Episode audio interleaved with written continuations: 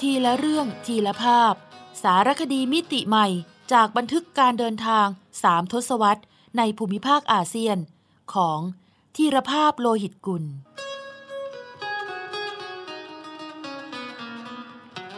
อ่านโดย สมปองดวงสวัย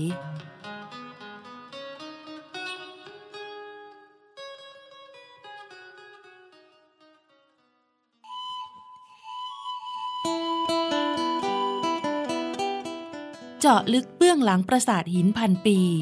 ในสารคดีสัญจร นครวัด นครธม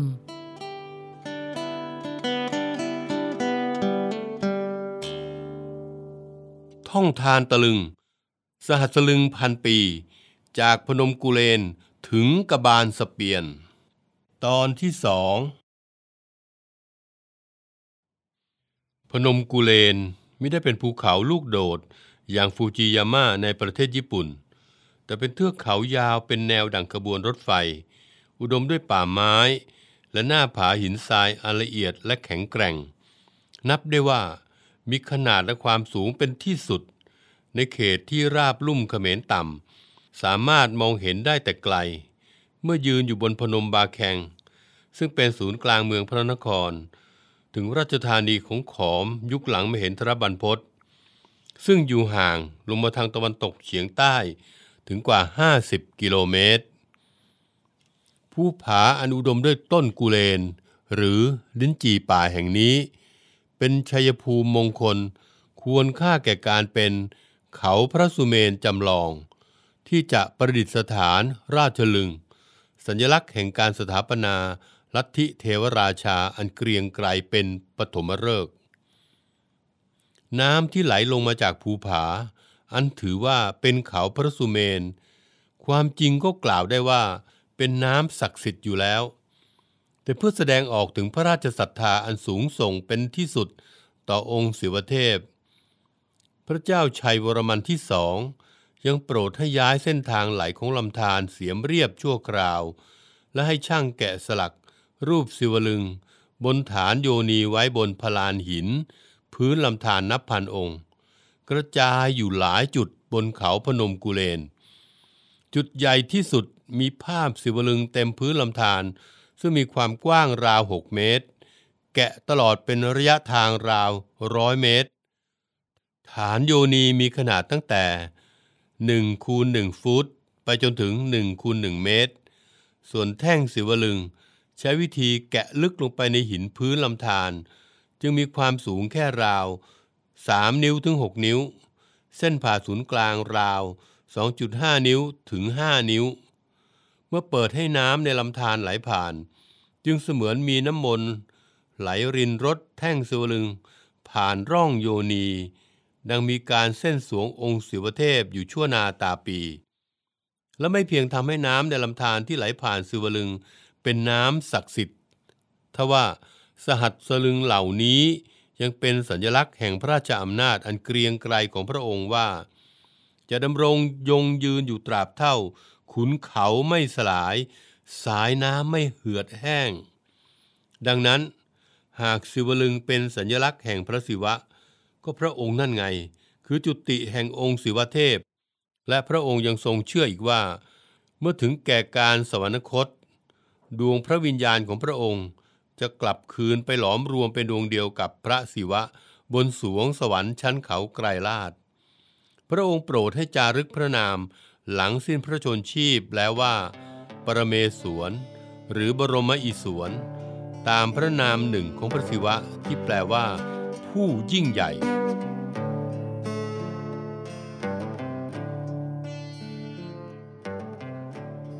ปลายเดือนมกราคม พศ 2544 ลำธารเสียมเรียบมีสายน้ำใสไหลรินราวครึ่งแข้ง นับเป็นช่วงเวลาที่เหมาะแก่การชมสาสลึง เพราะน้ำไม่มาก จนยากจะมองเห็นพื้นลำธารแต่ก็ไม่น้อยจนน่าเกลียด แม้พยายามจะข่มใจให้เป็นกลาง ไม่ตื่นตะลึงกับภาพลำธารธรรมดาสายหนึ่งให้มากนักทว่าเมื่อก้มลงเพ่งพินิษสิ่งที่อยู่ข้างใต้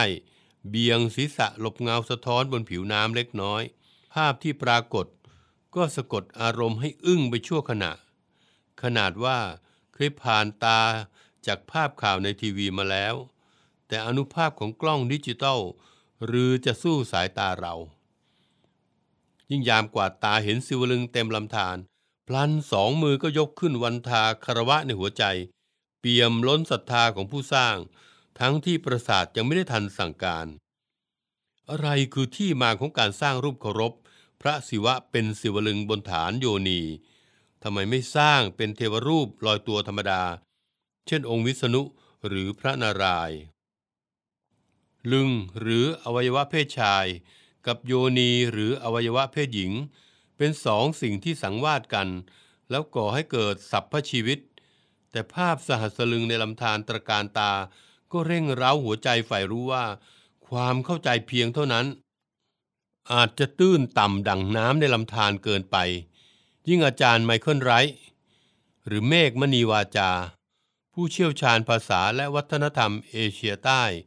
ให้ข้อมูลอีกมุมหนึ่ง ของการมองรูปศิวลึง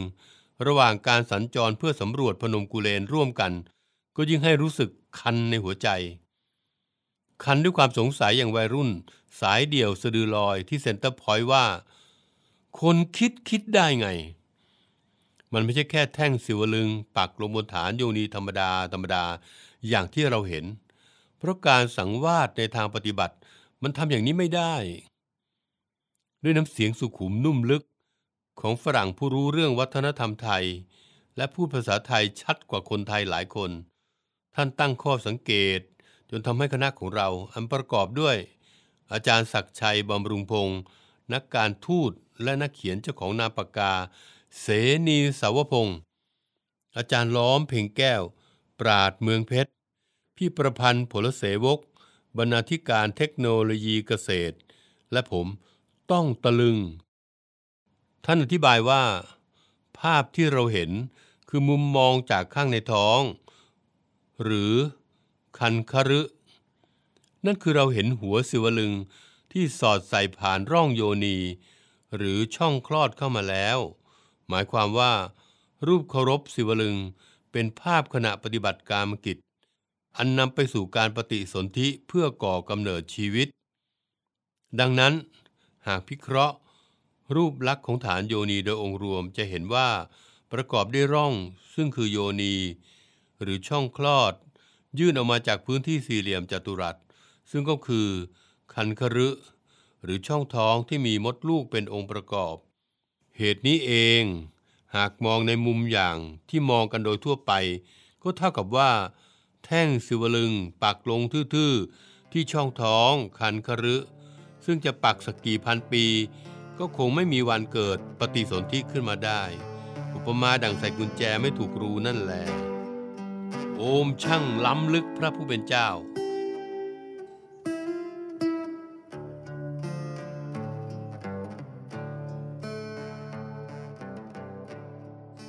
ไม่มีหลักฐานว่าใครคือเจ้าของความคิด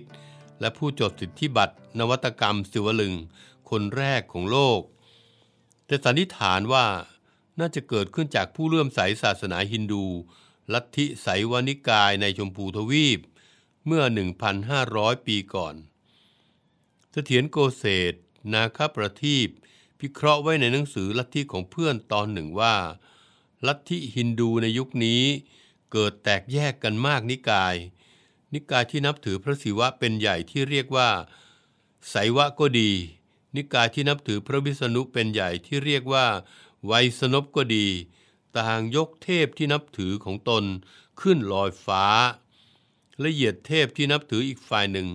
ลงไปต่ำทั้งๆทที่เทพทั้งสององค์นี้คือ ศิวเทพและวิษณุเทพ เคยได้รับการนับถือรวมอยู่ในองค์เดียวกันในนามรุทระ ซึ่งถือเป็นเทพประจำพายุ แต่ต่อมาแตกแยกออกเป็นสององค์ และขนานชื่อขึ้นใหม่ องค์หนึ่งเรียกชื่อว่าศิวะ เป็นเทพอยู่เขา และอีกองค์หนึ่งเรียกชื่อวิษณุ อยู่ทะเล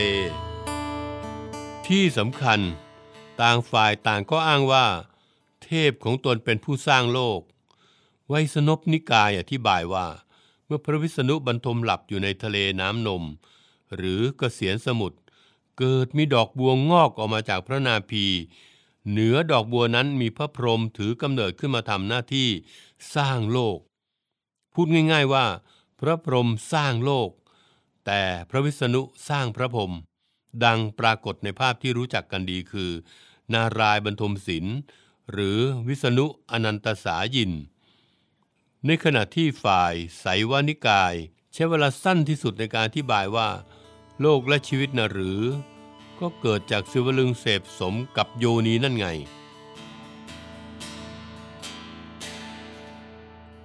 หนึ่งในตำนานของชาวฮินดูไสยวานิกายเล่าว่า กาลครั้งหนึ่ง พระวิษณุและพระพรหมพร้อมด้วยเทพบริวาร นัดกันไปเยี่ยมพระศิวะบนสวรรค์ชั้นไกรลาด โดยไม่แจ้งล่วงหน้า เวลานั้นองค์ศิวเทพกำลังร่ำสุราเมาไมาย และประกอบการมกิจกับพระชายาศรีอุมาเทวี โดยไม่ทันรู้ตัวว่ามีอคันตุกะมาเยือน ขณะที่บรรดาผู้มาเยือนก็หารู้ไม่ว่า ที่กำลังนัวเนียกันอยู่นั้นเป็นใคร จึงพากันหัวเราะเยาะใส่เป็นที่สนุกสนาน บ้างก็ตำหนิและสาบแช่งว่าเป็นถึงเทวดา มาทำอะไรกันประเจิดประเจ้ออย่างนี้ กระทั่งเมื่อพระศิวะส่างเมา ก็ทรงละอายพระทัยเหลือล้น จนถึงกับตั้งจิตปรารถนาว่า ความละอายของข้าต้องได้รับการบูชาจากมนุษย์ตลอดไป ข้าจะเกิดใหม่เป็นรูป อริยวเพศ หรือสิวรึง ใครบูชาได้ขึ้นสวรรค์ชั้นไกรราช จากหนังสือประวัติศาสตร์โบราณคดีกัมพูชาของนิคม มูสิกะคามะ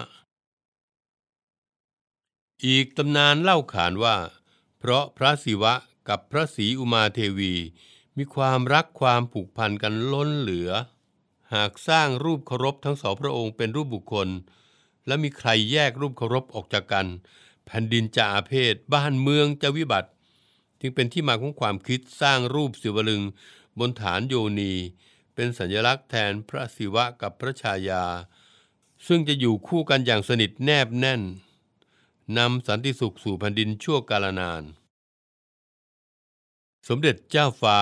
กรมพระยานริศรานุวัติวงศ์เสนอไว้ในหนังสือสารสมเด็จว่า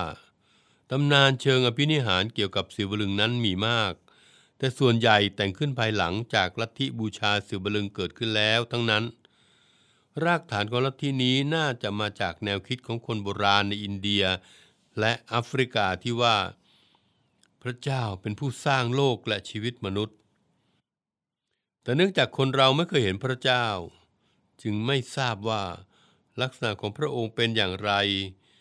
รู้แต่ว่าพระเจ้าเลี้ยงมนุษย์ด้วยการแบ่งภาคเป็นสองอย่าง คือปุงลึงให้กำเนิดเชื้อมนุษย์และสรรพสัตว์ในโลก กับอิทธิลึงที่รับบำรุงเชื้อนั้นให้เป็นตัวตนขึ้นในโลก พิจารณาตามคำอธิบายดังกล่าว ปุงลึงก็ควรจะเป็นศิวลึง ขณะที่อิทธิลึงน่าจะหมายถึงฐานโยนี ซึ่งไม่ได้หมายถึงแค่ร่องโยนี หรือช่องคลอดเพียงอย่างเดียว หากยังรวมถึงพื้นที่สี่เหลี่ยมจัตุรัส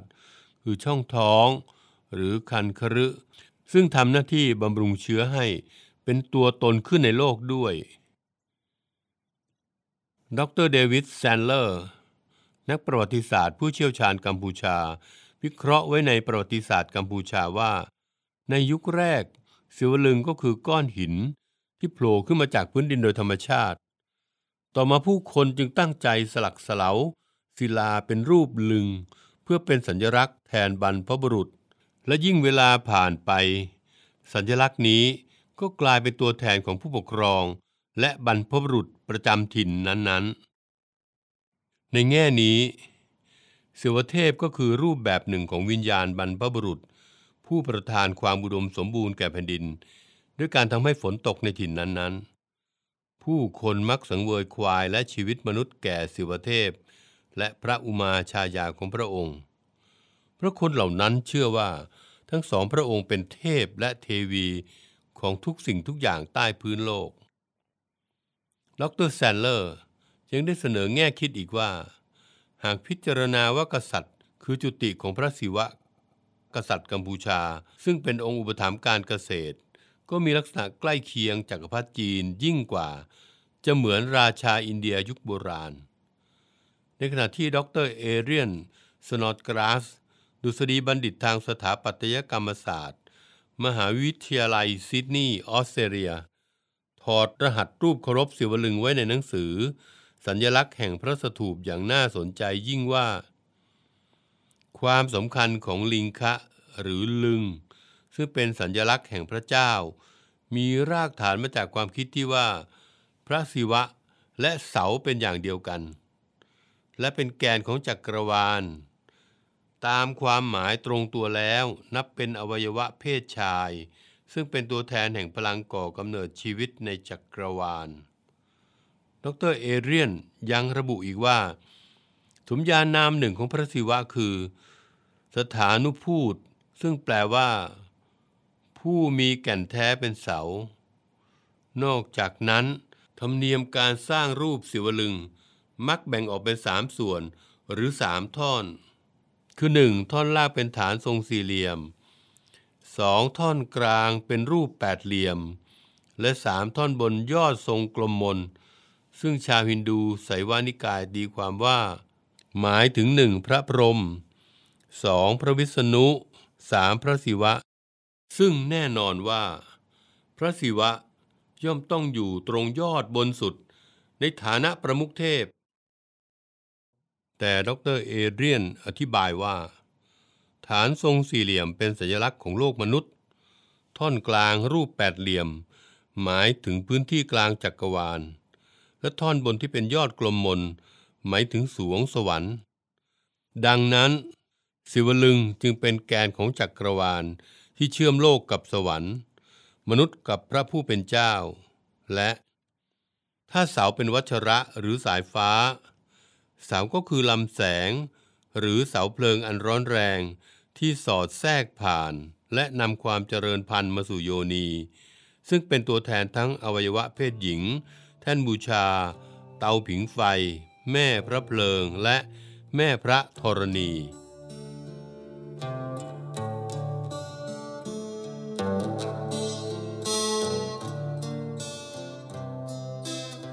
แนวคิดเรื่องสิวลึงเป็นเสาเพลิง สอดรับกับอีกตำนานหนึ่งของชาวฮินดู ที่อธิบายว่า เหตุใดพระศิวะจึงปรากฏพระองค์ในรูปของลึง หรือ ลิงคะ เรื่องมีอยู่ว่าครั้งหนึ่ง พระพรหมกับพระวิษณุวิวาทกัน ด้วยเรื่องเถียงกันว่า ใครเป็นผู้ทรงพลังที่สุด ทันใดนั้น พระศิวะก็ปรากฏพระองค์เป็นลึง ที่สว่างชดช่วงด้วยเปลวไฟ นับพัน จนดูเหมือนเป็นไฟบรรลัยกัน พระพรหมจึงแปลงกายเป็นหงส์พยายามบินไปสู่ยอดของเสาเพลิงนี้ ส่วนพระวิษณุ ก็แปลงกายเป็นหมูป่า พยายามขุดลงไปในพื้นพิภพเพื่อค้นหาฐานของเสาเพลิง เวลาผ่านไปนับพันปี พระพรหมและพระวิษณุก็ยังไม่สามารถพบปลายเสาทั้งสองด้าน จึงยอมรับความพ่ายแพ้ แล้วน้อมสักการะพระเป็นเจ้าสูงสุด คือเสาแห่งจักรวาลนนั้น ซึ่งก็คือองค์ศิวเทพ ดุษฎีบัณฑิตทางสถาปัตยกรรมศาสตร์ท่านนี้ ยังชี้ให้เห็นเป็นรูปธรรมว่า แนวคิดเรื่องเสาแกนจักรวาล ปรากฏให้เห็นชัดในเทวสถานฮินดู คือเสาแกนนี้ตั้งอยู่บนเส้นตั้งฉาก ซึ่งอยู่ตรงกลางสิ่งปลูกสร้าง และพุ่งผ่านตลอดถึงส่วนประดับยอดอาคาร อันจะเป็นอื่นไปไม่ได้ นอกจากปรางประธานของปราสาท หรือเทวสถาน ซึ่งภายในเป็นที่ประดิษฐานศิวลึงบนฐานโยนี สอดคล้องกับแนวคิดที่ว่า องค์ปรางประธานของปราสาทหินที่มีรูปร่างคล้ายฝักข้าวโพดนั้น แท้ที่จริงคือรูปแบบหนึ่งศิวลึง ซึ่งทำหน้าที่เป็นวิหารเก็บราชลึง ตามแนวคิดของยอสเซเดและแม้ว่ากษัตริย์ขอมองค์ต่อๆมา เช่น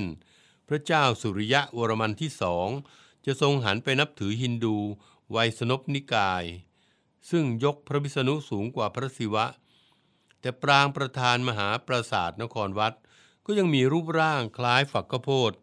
หรือศิวลึงดังกล่าวมาแล้ว นอกจากศิวลึงบนฐานโยนีธรรมเนียมการสร้างรูปเคารพพระศิวะ ยังมีพัฒนาการต่อยอดไปอีกหลายรูปแบบเช่น มุกลึง คือศิวลึงที่แกะสลักส่วนยอดเป็นพระพักพระศิวะ แทนที่จะเป็นทรงกลมมนธรรมดา เช่นที่พิพิธภัณฑ์สถานแห่งชาติ พระนครของไทยเรา ก็มีมุกลึงที่งามมาก จัดแสดงให้เป็นที่ประจักษ์ยิ่งไปกว่านั้น ยังมีจตุรมุกลึง หรือลึงที่มีหน้าสี่หน้า หันไปตามทิศทั้งสี่แสดงถึงการแผ่ขยายพื้นที่ของจักรวาล ออกจากลึง ซึ่งถือเป็นแกนหรือเสาหลักแห่งจักรวาล นี่อาจเป็นหลักฐานพยานบ่งชี้ว่า ในโลกของฮินดูไสยวานิกายนั้น สิวลึงและโยนีคือความยิ่งใหญ่อย่างแท้จริง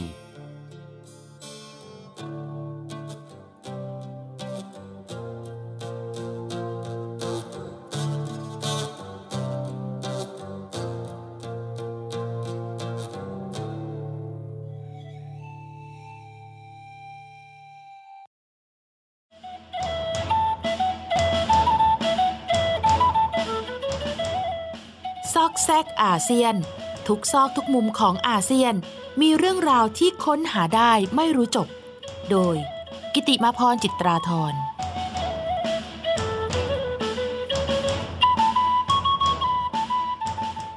ชื่อกัมพูชามาจากไหน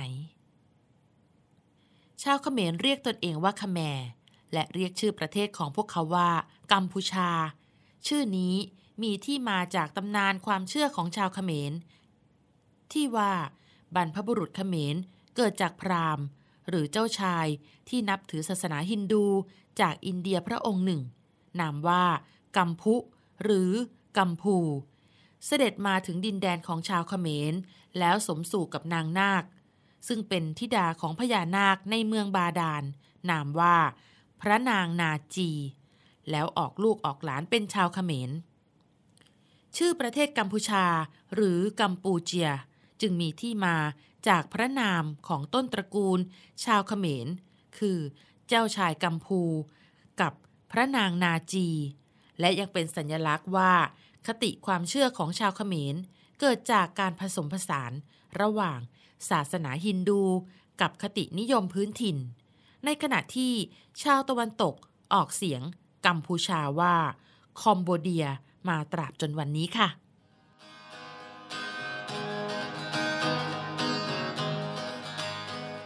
ทีละเรื่องทีละภาพ